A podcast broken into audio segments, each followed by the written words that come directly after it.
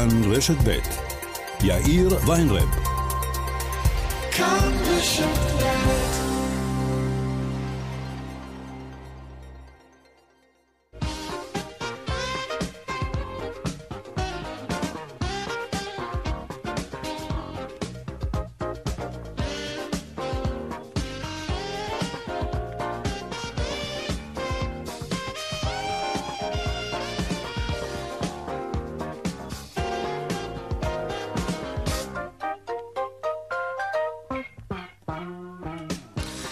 ארבע ועוד חמש דקות ועוד שלושים שניות בדיוק. כאן צבע הכסף ברשת ב', יום שני. שלום רב לכם, שנה טובה. לפני ארבעה חודשים בדיוק התחלנו לצאת מהסגר הראשון. כולם דחפו אז ממש חזק, כל סקטור רצה לצאת כמה שיותר מהר מהסגר. עכשיו כולם חוזרים להגבלות, גם אלו שצעקו אז הכי חזק, שישחררו אותם מהעוצר הכי מהר. איפה טעינו? איך נעשה שלא נטעה שוב? קבינט קורונה יתכנס מחר לדון בהידוק הסגר ככל הנראה. יותר ויותר חוששים שהסגר המחורר הזה לא ישיג את התוצאה. בינתיים, כבר היום, הממשלה דנה בתוכנית כלכלית שאמורה לסייע למגזר העסקי בשבועות הקרובים במהלך הסגר. כולם מקווים שהתמיכה בעסקים הפעם תהיה מהירה יותר, וגדולה יותר כמובן. כאן צבע הכסף, העורך רונן פולק בהפקה אביגל בשור, טכנאי השידור יאיר ניומן, הדועל שלנו, כסף כרוכית כאן.org.il, אפשר ליצור איתנו קשר גם בדף הפייסבוק שלנו כאן ב', אני יאיר ויינרב, מעכשיו עד חמש, אנחנו מיד מתחילים.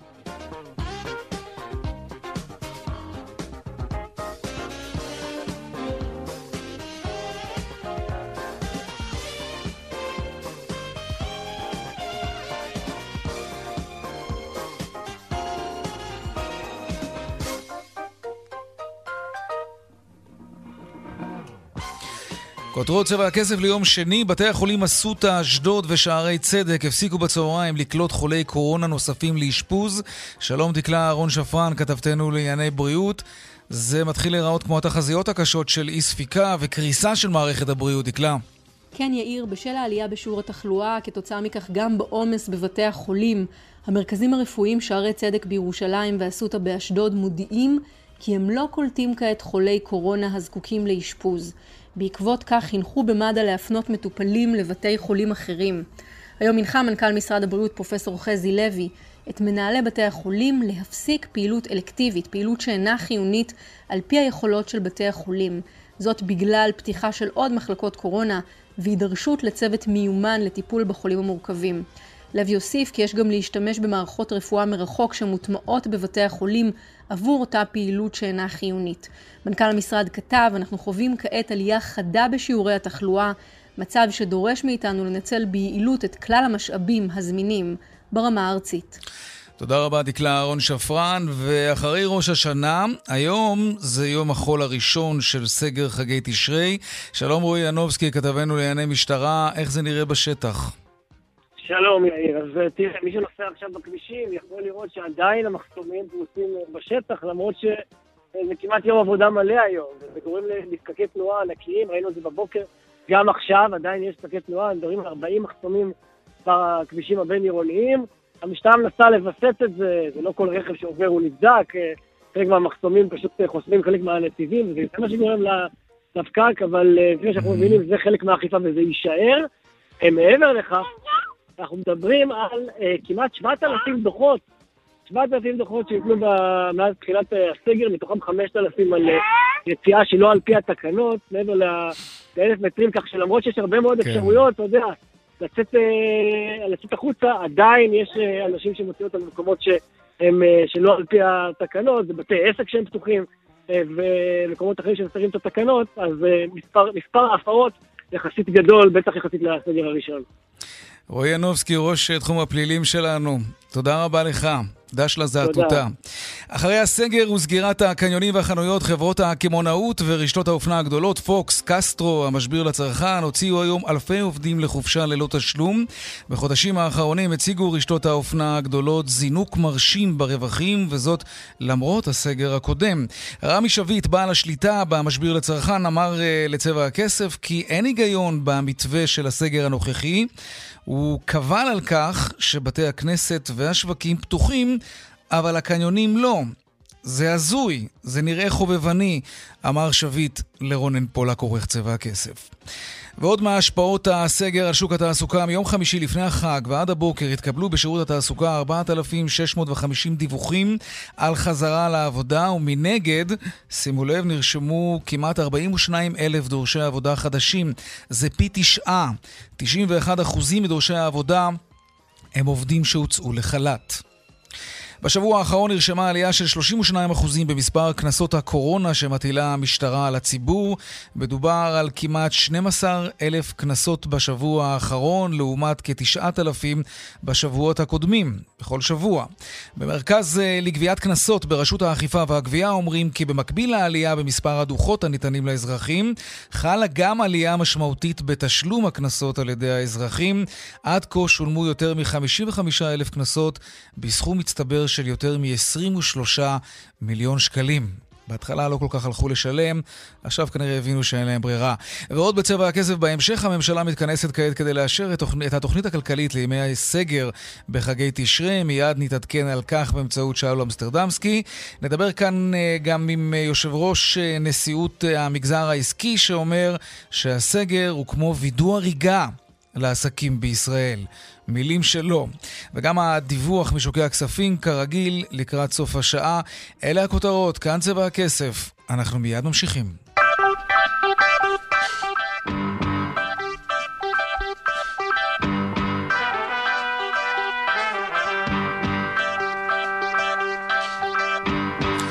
אז הממשלה כאמור התכנסה לפני שעה קלה לדון בתוכנית הכלכלית החדשה שנועדה לסייע לעסקים בימי הסגר. הסגר שאנחנו חווים אותו עכשיו. שלום, שאול אמסטרדמסקי, ראש התחום הכלכלי שלנו, ומגיש משחקי הכיס, שלום. שלום, יאיר.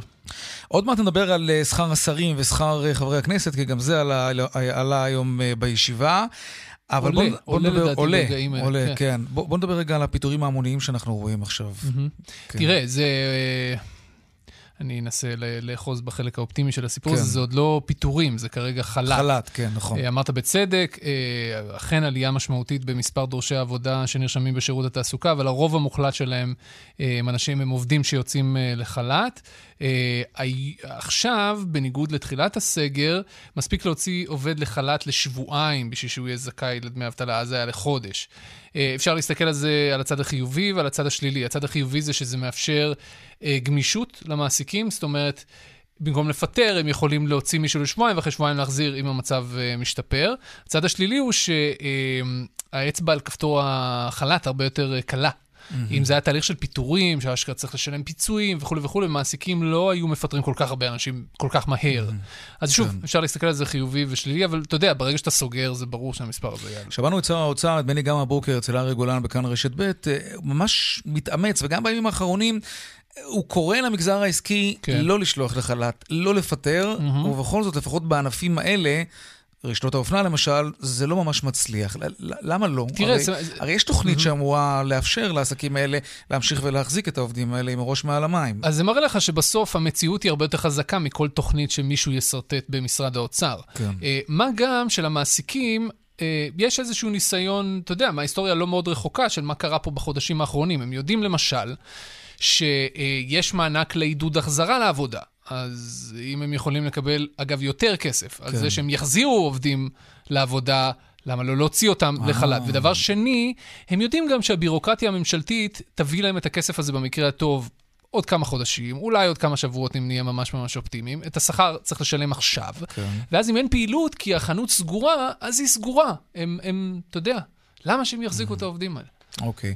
בוא נדבר על התוכנית עצמה. מה בעצם הממשלה מציעה היום כדי לסייע למגזר העסקי? נכון. אז דבר ראשון, החלק הזה של מה שהבטיחו לנו, של עידוד אה, השארת עובדים, זה, ככל שאני הצלחתי לקרוא את המסמכים האלה, עדיין בכלל לא נמצא על השולחן.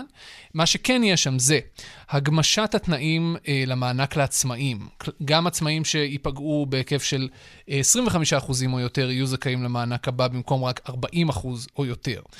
ותהיה שם איזושהי הקדמה אה, של חלק מהמענק שאחרי זה, כך שהם יקבלו אה, כסף יותר מהר, מה שאמור לעזור להם אה, לצלוח את התקופה הזו של הסגר, וגם יש שם איזושהי דחייה של, זה נשמע טכני אבל זה לא, של הקיצוץ בדמי אבטלה שהיה אמור לצאת לדרך בעצם בספטמבר.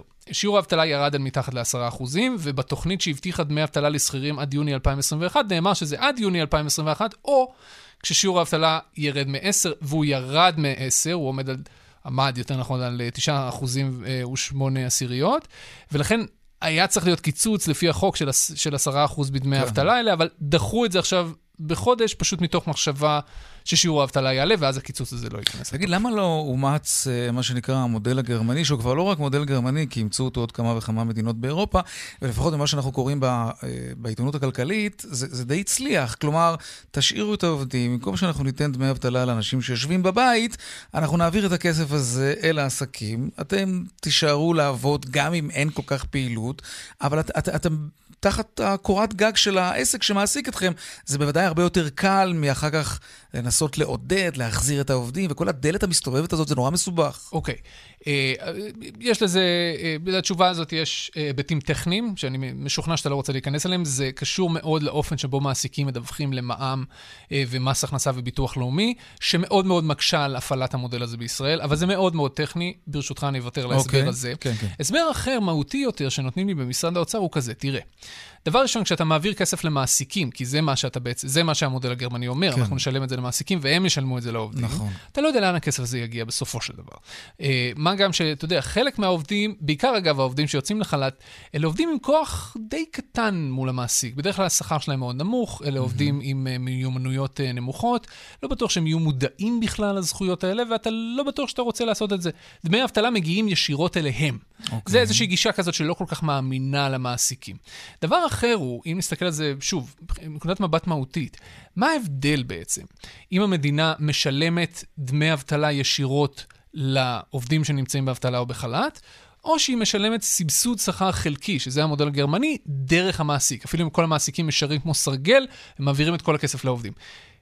באופן הזה, המדינה בעצם מסבסדת עובדים שלא עובדים, ובאופן הזה היא מסבסדת mm-hmm. עובדים שלא עובדים. כי למשל, קח מקרה של חנות רחוב שנסגרת. נניח שאנחנו במודל הגרמני והמדינה מסבסדת שכר לעובדים שלא נמצאים בעסק, כי העסק סגור. מה ההבדל בין זה לבין לשלם להם דמי אבטלה? כן. אוקיי, אפשר להסתכל על זה גם ככה. אפשר להסתכל על זה גם ככה. מילה על הפחתת שכר השרים וחברי הכנסת. אה, זה צעד ראשון כדי להראות, אנחנו מתחת לאלונקה, ועכשיו גם עובדי המגזר הציבורי, עובדי המדינה, יצטרכו לתת. זה... אה, יכול מאוד להיות שכן, זו בהחלט אה, פרשנות הגיונית. בואו נשים רק לב שיש פה כוכבית מאוד גדולה. זה בעצם, שר האוצר סוג של טומן, איך אני אקרא לזה, מלכודת פוליטית לחברי הכנסת. הוא שם הצעה על שולחן הממשלה, הממשלה צפויה לאשר אותה. לא. בדיוק. כן. ונראה איזה, עכשיו זה חייב לבוא כהצעת חוק לכנסת, והכנסת צריכה לחוקק את זה בשלוש קריאות, ונראה את חברי הכנסת שאומרים לא רק הפחתה של 10% בשכר שלהם, אלא גם שלא יעדכנו את השכר שלהם כלפי מעלה בינואר, שזה חלק מאוד כן. משמעותי, כי אחרת הפחתת השכר הזו פשוט לא תעזור. שלום סטרדמסקי, ראש התחום הכלכלי שלנו, הוא מגיש משחקי הכיס בכאן 11. תודה רבה לך על השיחה הזאת. תודה. שלום, יובל שטייניץ, שר האנרגיה. שלום וברכה. איך היה בישיבת הממשלה? עוד לא היה. אה, היא עוד לא התחילה? עוד לא התחילה, היא נדחתה כרגע אה. לחמש או לשש. אוקיי. אנחנו עדיין ממתינים. Mm, אוקיי, למה היא נדחתה אגב? הם מסמכים שעוד לא הספיקו לנסח אותם עד הסוף ולהעביר אותם לשרים. Mm, מסמכים בירוקרטיה, שנוגעים אבל למה? בירוקרטיה שצריך להקפיד עליה. Mm. שנוגעים לכך שהשרים אמורים לראות את ההחלטות, את כל החומר אה, שנוגע להחלטות ואת ההחלטות עצמן לפני ישיבת הממשלה, זה, זו הפרוצדורה, ולכן הישיבה נדחתה. אתה תתמוך בהפחתת שכרך בין היתר? כן. Mm-hmm. אוקיי. Okay. אתה חושב שכל עובדי המדינה צריכים אה, להיכנס מתחת לאלונקה? כי יש עכשיו ויכוח גדול בין שר האוצר ליושב ראש ההסתדרות, וצריך כמובן לציין שהמדינה והסקטור הציבורי זה המעסיק הכי גדול במשק. אנחנו מדברים כאן על החלטה דרמטית שחותר אליה שר האוצר להפחתת שכר מאוד גדולה בקרב עובדי המגזר הציבורי. אני לא אכנס לוויכוח הזה, ואני... אה, זו שאלה טובה אם זה צעד אה, שמועיל. אבל דבר אחד ברור, העובדה שהשרים והח"כים יפחיתו אה, בשכרם כרגע... אה, כדוגמה אישית.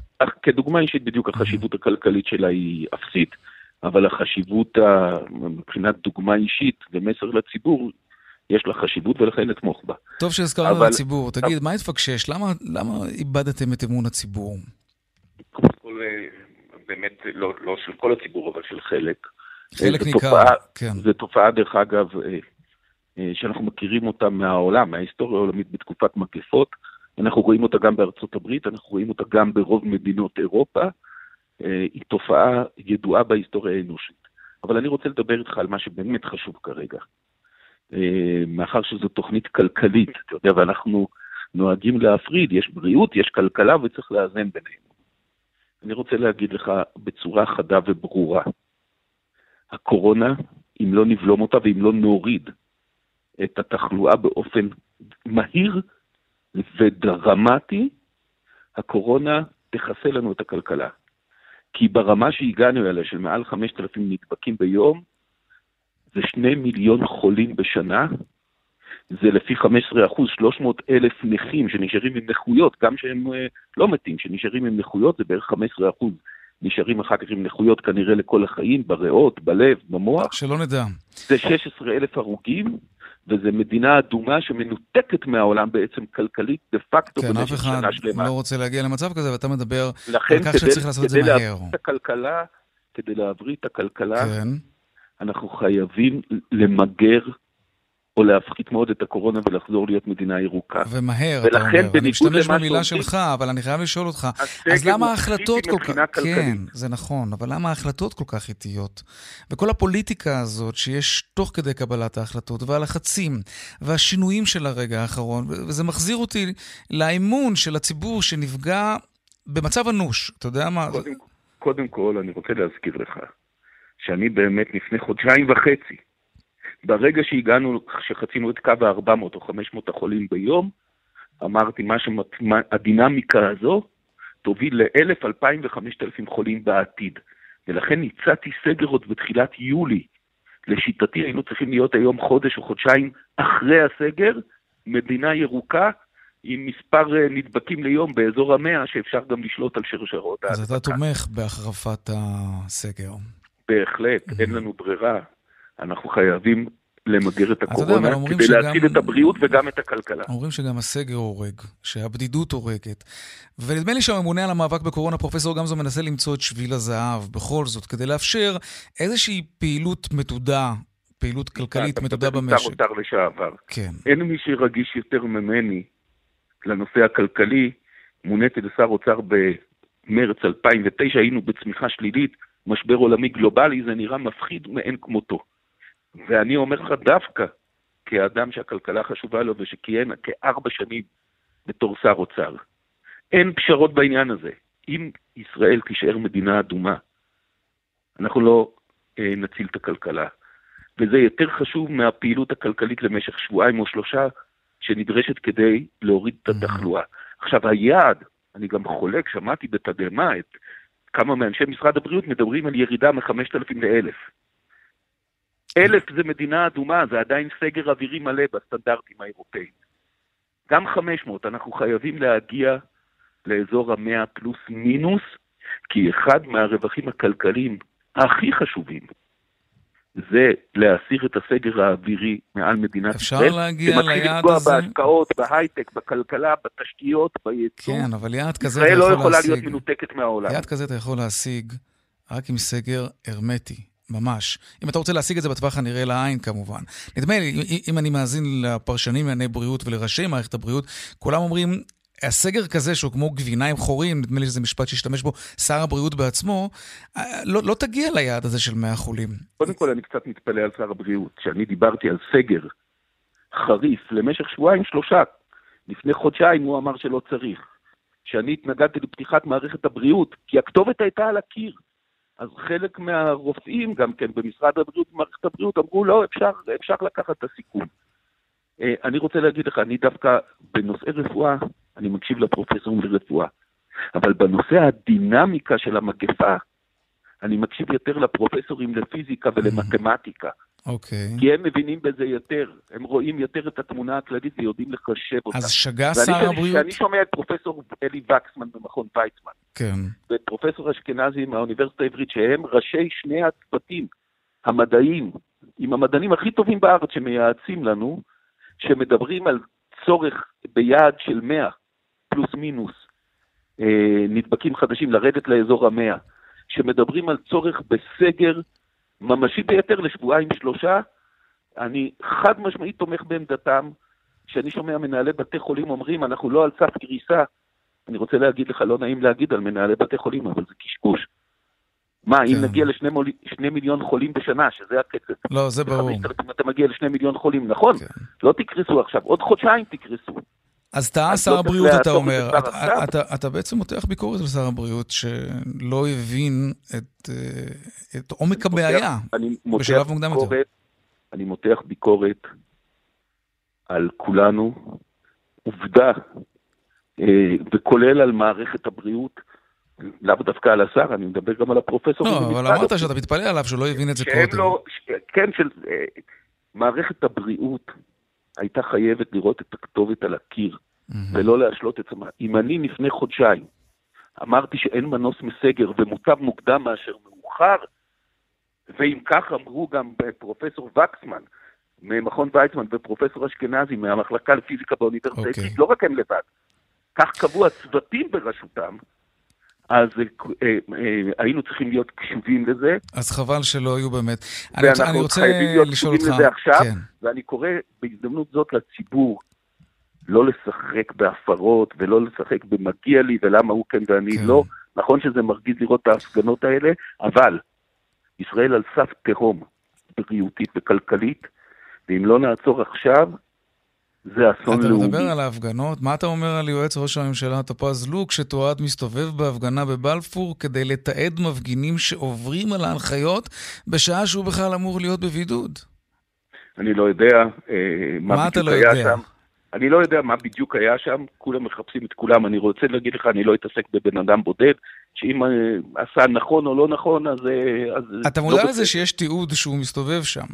יפה, אני לא יודע שהוא, מה רמת... שעה אחרי שהוא עשה בדיקת קורונה, כשהוא אמור להיות בבידוד. אני מבין...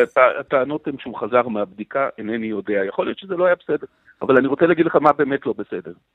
והגיע הזמן שתקשורת תתעסק עם זה. רגע, זה, זה, לא, בסדר, זה לא לא בסדר? אתה, אתה מראיין אותי, תן לי לענות. אמרתי, יכול להיות, אני לא יודע בדיוק מה היה שם לגבי אדם בודד. אבל אני כן לא יכול שלא לראות את התופעה שיושבים מאות אלפי קשישים בערב ראש השנה בבית, לבד, לבד, בלי אפילו המשפחה הקרובה, שניים, שלושה אנשים שיערכו להם חברה בערב החג. ופתאום אנחנו רואים סעודה של 400 איש מול בלפור, או אה, אה, מאות אנשים חוגגים בים, זה אה, חרפה, זה פוגע, זה פוגע בלכידות הציבורית. אני לא מבין את משטרת ישראל, איך היא, מתייח, איך היא מוצאת תירוצים לאפשר את התופעות האלה, ולא למנוע אותם ביד חזקה ובזרוע נטויה, כי זה עשוי לפורר את הלכידות של כולנו, שאנחנו רואים שכל אחד רואה את המשפחה שלו, את הבן הסטודנט, את האבא או, או האימא הקשישים יושבים לבד, ופה מאות אנשים, אם הם נגד נתניהו, זה כואב הלב, אין מה לומר, אבל. רק כדי שאני אבין, אתה, השר שטייניץ, קורא לאסור כל סוג של מחאה או הפגנה שיש בה משום ההתקהלות? בכלל, סגר הרמטי, מה שדיברת עליו לפני כמה דקות, סגר הרמטי זה כולל גם אין הפגנות. אני, אני נגד איפה ואיפה. הכי חשוב בדברים כאלה זה הכלליות, שלא תהיה איפה ואיפה ולא תחושה של איפה ואיפה. אבל איך אתה יכול לקחת משהו שהוא נשמת אפה של הדמוקרטיה, את היכולת שלך כאזרח, גם במצב חירום, למחות, להפגין, תחת כללים מסוימים. היכולת למחות בתקשורת, באינטרנט, במשמרת מחאה שיש בה חמישה או עשרה אנשים, לפי הכללים, כן? הרי אף אחד לא חוסם פה הבעת דעה. לשבועיים שלושה ישמרו על הכללים. גם היכולת להתחתן היא קדושה, ועדיין אנחנו מקבילים, אתה רוצה להתחתן עכשיו, זה 20 איש בחוץ מקסימום. גם היכולת להתפלל, חופש הדת הוא דבר קדוש בדמוקרטיה, ועדיין בכותל, במקום 100 אלף איש, רק 300 איש זכו בהגרלה כדי להיות שם אה, בערב ראש השנה, או, כן. ב, או ב, לקראת יום כיפורים. אז בשעות חירום לאומי, אוקיי. אתה לא מבטל זכויות, אבל אתה מקביל את ההתנהלות. למה הדבר דומה? למשל, שנפלו טילים בצוק איתן בכל הארץ. אז אסרו על התגודדויות של מעל 50 או 100 איש לפי האזור, לא כן. לצורך חתונה, לא לצורך כדורגל, לא לצורך מופע אומנים ולא לצורך הפגנה. טוב, זאת השוואה מעניינת, צריך לומר. טילים, לא עושים התקהלות של 5,000 איש. זמננו תם, ואני חייב לשאול אותך קצת על ענייני הגז. אוקיי, פורום הגז האזורי יחתום מחר על ברית, זאת ברית בעצם בתחום הגז, נכון? מצרים, ירדן, הרשות הפלסטינית, יוון, קפריסין, איטליה וישראל. הרשות הפלסטינית וישראל יחתמו על, על ברית? לא, שום דבר לא קלקל את זה בדרך, תגיד. שום דבר לא קלקל את זה. אה, זה רעיון שיזמתי לפני שלוש שנים. נפגשתי עם שר האנרגיה המצרי טארק אל-מולה בוושינגטון, mm-hmm. והצעתי לו להקים את אה, פורום האנרגיה המזרח תיכוני, הים תיכוני בקהיר, כמובן שמצרים וישראל הן מדינות מרכזיות בו, והנה הדבר קורם עור וגידים, ואני רוצה לספר לך, אנחנו כבר, לראשונה בהיסטוריה, מאז חתימת הסכמי השלום, אנחנו כבר חתומים על חוזי ייצוא גז ומייצאים גז. כן. במצרים וירדן ב-30 מיליארד דולר, וזו רק ההתחלה. אנחנו כבר רואים פה שיתוף פעולה אזורי בתחום האנרגיה שלא היה כדוגמתו מעולם. ויש בזה משהו מאוד... כך, הפורום הזה כל כך כן. מצליח, מחר הוא הופך לארגון אזורי של ממש, שצרפת ביקשה להצטרף כחברה, וארצות הברית והאיחוד האירופי ביקשו להצטרף כמשקיפות. אוקיי. אז כאן אנחנו רואים איך הפיתוח של uh, תגליות הגז הטבעי שלנו בעקבות מתווה הגז, מביא לנו גם בונוסים פוליטיים, גיאופוליטיים, גיאו-אסטרטגיים, uh, מול המזרח התיכון ואירופה. יובל שטייניץ, שר האנרגיה, תודה רבה לך על השיחה הזאת. כל טוב ושתהיה שנה טובה. מתוקה ובריאה. ובריאה כן. לכל עם ישראל. אמן, תודה. אנחנו נחזור לענייני קורונה, נדבר עכשיו על המגזר העסקי, שאומנם לא נמצא באותו מצב כמו בסגר הראשון, כי המגזר הפרטי פועל תחת הגבלות, מה שלא היה בסגר הקודם, אבל זה לא בהכרח אומר שמצבו יותר טוב עכשיו. שלום דובי אמיתי, יושב ראש נשיאות המגזר העסקי, שלום לך, שנה טובה. שנה טובה. הפעם לא סגרו את המדינה עם מנעול, הפעם למרות הסחבת והביורוקרטיה יש יותר חופש לעסקים להמשיך ולפעול. זה נותן משהו, דובי?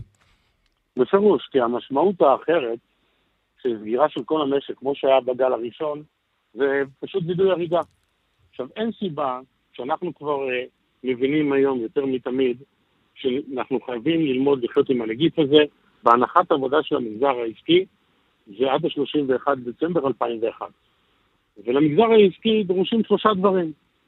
הראשון זה ודאות, השני זה ודאות, והשלישי זה ודאות. ומה שקורה כרגע, אז מצד אחד הצלחנו, באמת, בשיחות אה, מאוד ארוכות, גם עם גורמי משרד הבריאות, גם עם אה, גורמי הממשלה והאוצר, לתת להם להבין שההתנהלות וההתנהגות של המגזר העסקי בלי יוצא מן הכלל, היא על פי התו הסגול, היא על פי הזהירות הנדרשת, על קפסולות, היא עבודה בשלוש משמרות, המשק חייב להמשיך לעבוד. שום הון שבעולם, לא מענקים, לא הלוואות, לא חיסכון בהצעות, ימשיך להניע את המשק, אלא המשק חייב לעבוד. ואנחנו צריכים לוודא שבאמת אפשר לעבוד. ואני אתן לך דוגמה שמאוד רעמתי ביומיים האחרונים, אני לא מוצא סיבה שבענף המסעדות לא יהיה טקאווי מוסדר על פי תו סגול, שאנשים יוכלו להגיע במרחק מסוים, למשוך את ההזמנה. חברים, אנחנו חייבים שהמשק ימשיך לעבוד. למרות המספרים הגבוהים, תראה, שמענו עכשיו את אה, השר יובל שטייניץ, שמדבר ממש על סגר הרמטי. הוא אומר, אנחנו לא נשיג את היעד להפוך למדינה ירוקה, שיש לזה גם השלכות כלכליות כמובן, כל עוד אנחנו אדומים. הוא מדבר ממש על החרפה של, של ההגבלות וה, וההחמרות. אולי, מדבר... אולי אי אפשר ליהנות מכל העולמות, אולי כן צריך לתת איזה זבנג אחד, ואני רוצה להגיד גמרנו, אבל כמובן שזה לא ייגמר עד שלא יהיה חיסון, אבל כדי לרדת מ-5,000 נדבקים ביום, סטטיסטית, כן, יכול להיות שהמספרים הם הרבה יותר גבוהים, אולי אין ברירה אלא לסגור את המדינה לשלושה שבועות, ממש אבל. אני חושב שזה תהיה טעות. אני חושב שחסרים לנו אה, מספר דברים באופן ההתנהלות אה, כנגד הנגיף. הדבר הראשון שאני חושב שהיינו אמורים לעשות, והיינו צריכים לעשות, זה לעשות לרכז מאמץ במוקדים, על פי מתווה הרמזור שהגיע גם מאוחר מדי, ועל אף שהגיע מאוחר מדי, לצערי לא השתמשנו בכלי הזה. והקו וה, שאנחנו מנסים להוביל כמגזר עסקי זה קו של פעילות דיפרנציאלית בהתאם לתמונת המצב הבריאותית, ואי אפשר להתעלם מזה. דין מרחב פתוח באזורים של הפריפריה הוא לא דין של אה, אזור אורבני אה, עם אה, צפיפות גדולה מאוד. ואני יכול לתת עוד עשרות דוגמאות. אני חושב שאנחנו בסך הכל תשעה מיליון אנשים עם יכולת ניהולית מדהימה באמצעות המון כלים שיש לנו, בין אם זה משרד הבריאות, בין אם זה הצבא, בין אם זה פיקוד העורף, בין אם זה מרכז השלטון המקומי, בין אם זה אנחנו כמגזר עסקי, האם אנחנו בהתנהלות שלנו לא מסוגלים לדייק? אתם רוצים להגיד לי שהבעיה היא משמעת? אז אני אומר לכם, הבעיה היא לא משמעת. הבעיה היא שאנחנו לא מנהלים את זה כפי שצריך לנהל את זה. גם על המשמעת צריך uh, לטפל, ואם צריך להפעיל בצורה יותר אגרסיבית כן. את משטרת ישראל או את הגורמים האחרים, חברים, אין פה עונש העדר. אין פה עונש העדר. ברור. אין פה מצב שכולנו צריכים לרוחב, ההפך. החוכמה שלנו, תמיד היינו כאלו, בין אם זה צה"ל, בין אם זה משרד הביטחון, בין אם זה המוסד, שב"כ, בין אם זה אנחנו במגזר העסקי. כן. ידענו תמיד okay. אוקיי. לתפור את הנקודה. ברור. זה מה שאני דורש בממשלה. דובי אמיתי, יושב ראש נשיאות המגזר העסקי, תודה רבה על הדברים. שנה. טובה, שתהיה טובה. שנה טובה. כן. טוב, הסקר, הסקר הנוכחי כאמור לא דומה לקודמו, ועדיין uh, צפויה פגיעה של ממש במגזר העסקי, למרות שעסקים רבים יכולים להמשיך ולפעול, ובתנאי שהם לא עסקים שמקבלים קהל כמובן. שלום אבי זיתן, מומחה לשיווק ואסטרטגיה. אהלן, מה נשמע? Uh, מה אני אגיד לך? מאתגר. מאתגר לגמרי? כן. כן. אני יכול להגיד לך שבאמת יש, יש פער גדול מאוד בתקופה הזאת לעומת באמת הסגר הקודם. אפשר באמת לראות את זה. כן, מה למשל אתה רואה? שאני חושב שהסגר הקודם תפס את מרבית העסקים בישראל אה, עם אתרי אונליין ואי-קומרס שמאפשרים אה, גם שילוח וגם שירותים וגם טכנולוגיה ברמה גבוהה, יחסית ב-level מאוד נמוך. Mm-hmm. רובנו המשכנו ללכת לקניונים, דיברו על האי-קומרס, בעיקר כלפי חו"ל. נכון. היה פה ושם טרמינל X ועוד איזה כמה אתרים קטנים, אתה יודע, שבאמת השקיעו ועבדו, מה שנקרא, בערב שבת. אבל כשהגענו למאני טיים ראינו שחברות ועסקים שלמים אה, לא מצליחים לתפקד. אנחנו ראינו שבחודשים האחרונים, בזמן הסגר ובקורונות האחרונות, ראית את קסטרו יוצאת באתר חדש, ושרה משיקה אתר חדש, והרבה מאוד גורמים שמבינים שבעצם בעולמות של סגר, אין לך יכולת לדלבר את הסחורה, ואתה תקוע עם סחורות, כי לכאורה אתה לא יכול, אה, אתה יודע, אתה לא יכול לשווק אותם, אתה לא יכול להגיע גם, בדיוק. תגיד, רגע, עכשיו בנקודת הזמן הזו, נגיד אה, ארבעה חודשים, כמעט חמישה חודשים מאז הסגר הראשון, יותר, חבר... יותר חברות כן פיתחו את הפלטפורמות הדיגיטליות האלה? לגמרי. מי שלא עשה את זה, סביר להניח שעשה את טעות חייו העסקיים, נכון? לגמרי, לגמרי. זה ממש עניין של להיות או לחדול. אה, היום מרבית החברות, גם הקטנות וגם הגדולות, לפחות איפה שאני יוצא לי גם להסתובב ולראות, השקיעו באתרים אה, הרבה יותר מתקדמים. עכשיו, זה לא רק אתר, זה אתר עם שילוח עד הבית בטווח של עד יום, אתה יודע, כי הישראלי רוצה כאן ועכשיו מהר מהר, ואם יש תקלה או בעיה אז מחזירים ומטפלים עם שירות לקוחות, וזה דברים שלצערי בישראל של 2020 או 2019, כן. ברוב הקמעונאים הגדולים לא היה מאוד מפותח.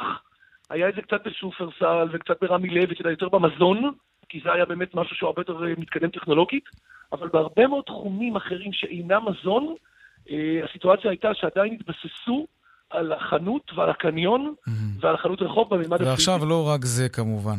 אתה יודע, אבל אני רוצה, אני רוצה לדבר איתך רגע על רשתות האופנה, שזעקו כן. עד לקצה השמיים ואפילו יותר גבוה מזה, וראינו בסוף כמה מהם עם רווחי שיא, כן? כמו אה, פוקס למשל, כן?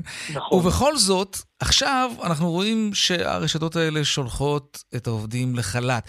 עד כמה שזה נשמע אכזרי, זה בדיוק גם מה שהם עשו בגל הקודם, עד כמה שזה אכזרי, אמ, זה בדיוק הטריק, לא? כלומר, העסק הוא מה שחשוב, והעובדים חשובים רק מתי שצריך אותם. זה אכזרי, אבל זה מה שמשאיר עסק בחיים כנראה, ורווחי.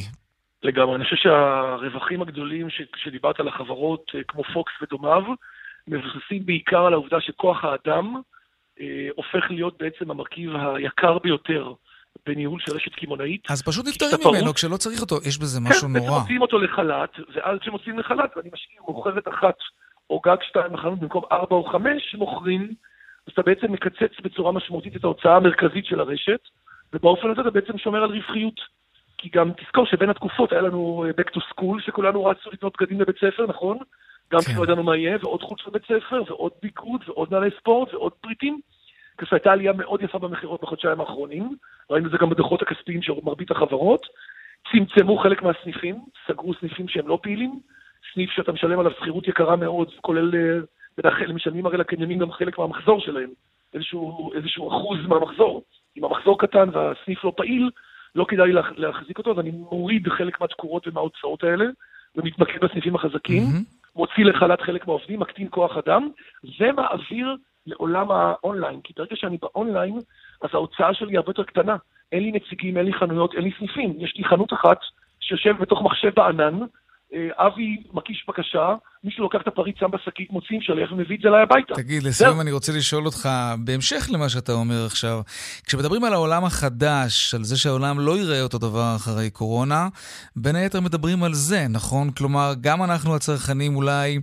נתרגל, לא שלא היינו רגילים קודם, אבל נתרגל עוד יותר לרכוש את הכל באינטרנט, וגם העסקים עצמם פתאום יגלו את העולם המקוון ויגידו, למה אני צריך להחזיק עכשיו חנות ולשלם עליה שכירות ולהעסיק עובדים, כשאני יכול בעצם, שיהיה לי האנגר גדול מאוד, עם נכון. רובוטיקה כזאת שמשנעת את הסחורות ממקום למקום, ושליחים שהם בכלל outsourcing. לגמרי. מעולה.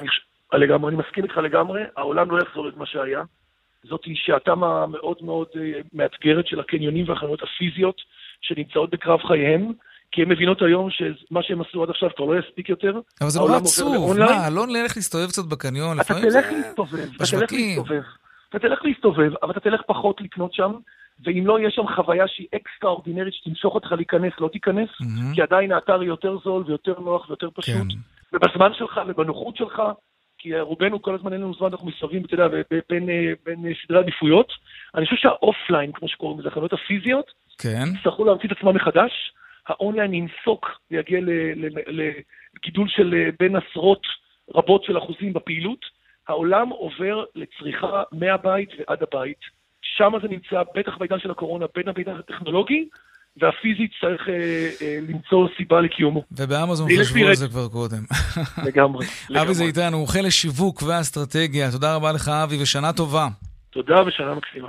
דיווחי תנועה עכשיו.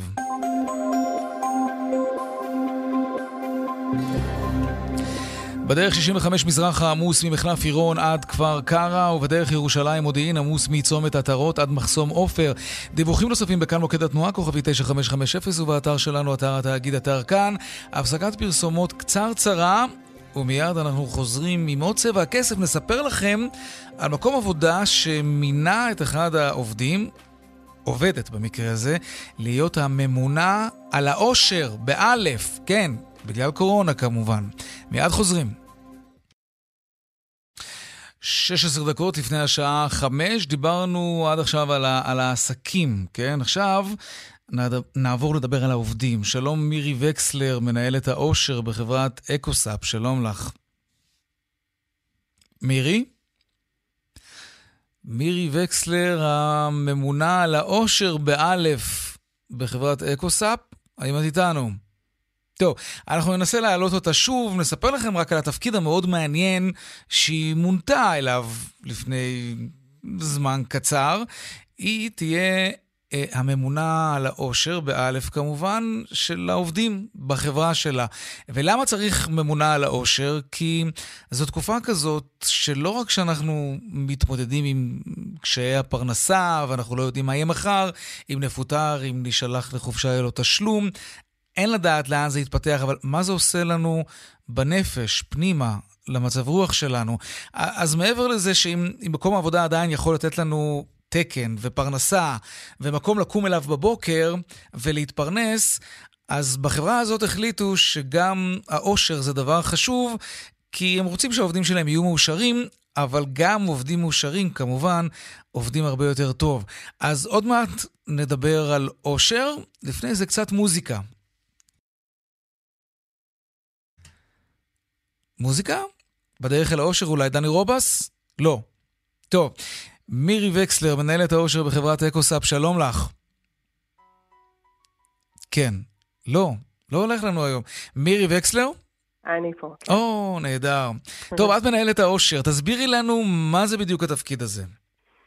אמ, לנהל עושר זה אומר אה, לראות את כל העובדים, להיות אחראית על העושר של העובדים, לא רק של העובדים, בעצם של כל האנשים בחברה, כולל המנכ"ל, הבעלים. זה תיק כבד.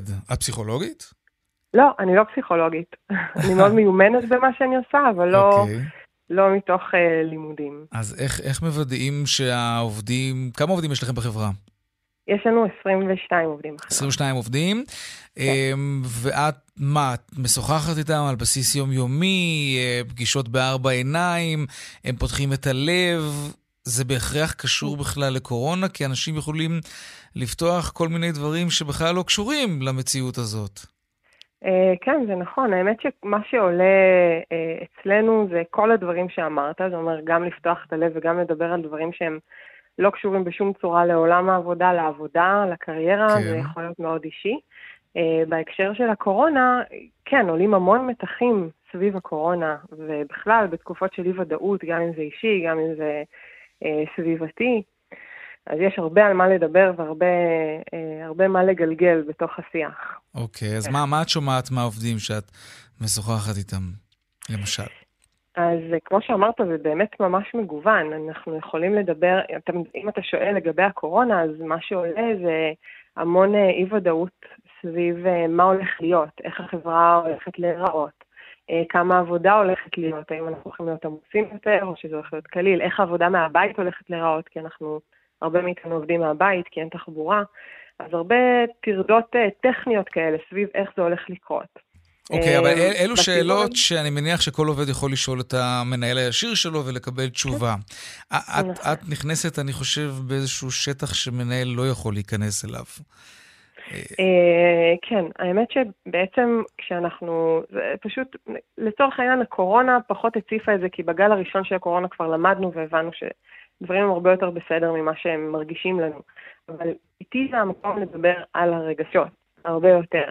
זה אה, מניעים אה, דינמיקות אחרות בתוך השיח, דינמיקות יותר על הצדדים ההתפתחותיים של האנשים כאנשים פשוט. זה יכול להיות כל תוכן אה, עם כל אחד, זה יכול להיות שמישהי תדבר איתי על הזוגיות שלה בבית, וזה ישליך על העבודה שלה, וזה ישליך על התהליכים אה, ההתפתחותיים שהיא חווה, זה mm-hmm. יכול להיות אה, מישהו שיש לו איזשהו קושי עם המשפחה, עם ההורים, והוא צריך עזרה, ואנחנו חושבים ביחד איך החברה, או אנחנו יכולים להירתם לעזרה שלו. ואתם יודעים לתת פתרונות? כי... את יודעת, מגוון הבעיות והמצוקות הוא רחב מאוד. ולא נכון. בטוח שתמיד מקום עבודה הוא, הוא זה שיכול לתת פתרונות לבעיות האלה. אני יכולה להגיד לך שבאקוסאפ, ברגע שיש למישהו או למישהי איזשהו קושי, ולו הקטן ביותר, באמת הקטן ביותר, כן. אה, אנחנו נרתמים, כמו שאני עבדתי בהרבה חברות, אה, החזקתי חברות ועבדתי עם הרבה לקוחות, באקוסאפ עושים את זה לחלוטין אחרת. יש באמת מענה, כל. עניין, קטן כגדול. כל מה שאנחנו יכולים לעשות כדי לעזור, אנחנו עושים. איך שלא נסתכל על זה, בתקופה כזאת, אה, להטות אוזן ולשמוע את העובדים, יש בזה בהחלט יוזמה מבורכת, אני חושב ככה. נכון. מירי וקסלר, מנהלת העושר, באלף, בחברת אה, אקוסאפ, תודה רבה לך. תודה רבה לך. שנה טובה שתהיה. תודה לכולם, שנה טובה. עכשיו לסיפור הבא שלנו. נניח שאתם אנשי עסקים מאוד מאוד מצליחים ומבוססים, עם הכנסות מאוד מאוד יפות. מה זאת אומרת? נניח שאתם מיליארדרים, ממש, בדולרים כמובן. כמה מתוך זה הייתם מצליחים לבזבז? כמה מתוך זה הייתם מוכנים להוציא ללא תמורה, באופן פילנטרופי, כלומר לתרום את ההון שלכם, והכי חשוב, כמה זמן אתם חושבים שזה היה לוקח לכם. יש מיליארדר אחד שמצליח לענות על השאלות האלה. שלום למפיק צבע הכסף, אביגל בשור. שלום יאיר, אני לא המיליארדר. לא? אה, לא, ממש לא. אוקיי. אני מודה שאני אה, מאוד מקנא באיש, אה, גם בגלל כמויות הכסף המטורפות ש- שהוא העביר. מי זה האיש הזה? קוראים לו צ'ארלס צ'אק פיני. Uh, הוא סיים בשבוע שעבר מסע בין ארבעה עשורים, קצת יותר מ-40 שנה, שבמהלכם uh, תרם באופן פילנטרופי מעל שמונה מיליארד דולר. תרם. תרם. תרומה. תרם, כך עולם יקר שלי. אה, כל הכסף, אבל כל הכסף, אה, נתרם דרך ארגון שהוא הקים אי שם בשנות ה-80, שנקרא ארגון הפילנטרופים האטלנטי. אה, ואליו הוא ופילנטרופים אחרים, כמו אפילו גם וורן באפט וביל גייטס, היו מזרימים. כן, שגם הם תורמים המון. נכון. כמה זה מסך כל ההון שלו? כלומר, נשאר לו, יש לו ילדים? אני לא יודע אם יש לו ילדים, לא בדקנו, אבל לא נשאר לו כלום. לא נשאר לו כלום. כלום. כלומר, כל התרומות על האלה, מהמם. הכל. הוא רוקן את עצמו לגמרי. לחלוטין, למעט כן. שני מיליון דולר לעצמו ושני מיליון דולר לאשתו, שאמורים להחזיק אותם עד סוף ימיהם. תשמע, האדם הוא כבר בן 89. כן. אז הוא, וממש בשבוע שעבר, בטקס מאוד מאוד צנוע, יש לומר, הם הגיעו וחתמו את, ה, את, אה, את הקרן אה, אל מותה. חתמו על המסמכים האחרונים לאחר שהדולרים האחרונים אה, מה אתה נמשכו אומר? ממנו. אדם היה לו כן, 8 כל- מיליארד דולר ואת הכל הוא תרם. הכל, הכל. Uh, הכל בעצם גם בעילום שם. הוא עשה את הונו מרשת חנויות דיוטי פרי שהוא הקים אי שם בשנות ה-60 בשם דיוטי פרי שופרס. היא הלכה ותפחה לאט לאט, uh, ואתה ממש מרגיש שהדבר הזה, הפילנטרופיה הזאת הייתה טבועה בו. בוא תשמע דברים שהוא אמר בכתבה שנעשתה עליו ב-US סן פרנסיסקו לפני כחמש שנים.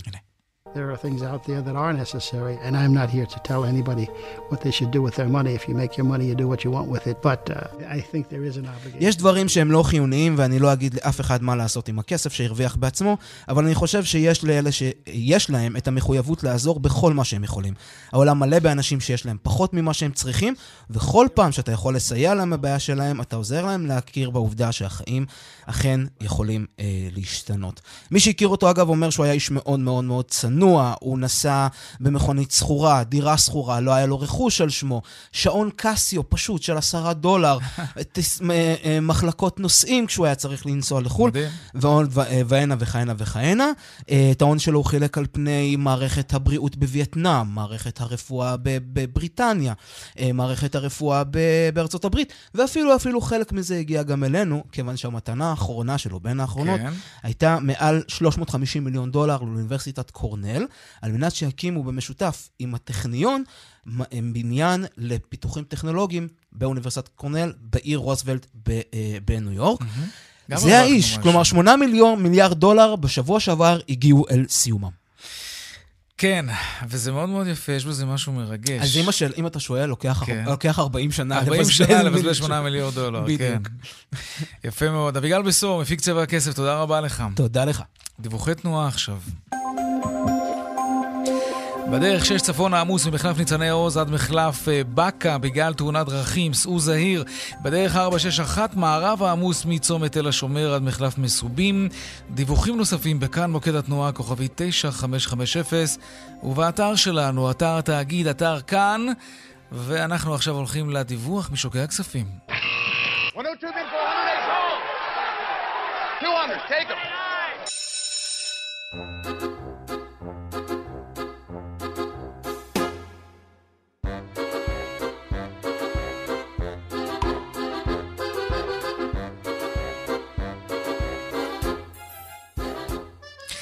שלום לרואה החשבון אמיר אייל, יושב ראש קבוצת ההשקעות אינפיניטי.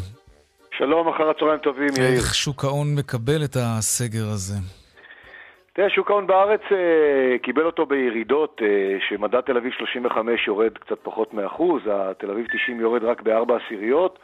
אה, ומדד הבנקים יורד אה, במהלך היום בין חצי אחוז לאחוז, כרגע בסביבות המינוס 0.9, כך שלמעשה חוץ מהטכנולוגיה שעולה חצי אחוז, מרבית מדדי המניות יורדים.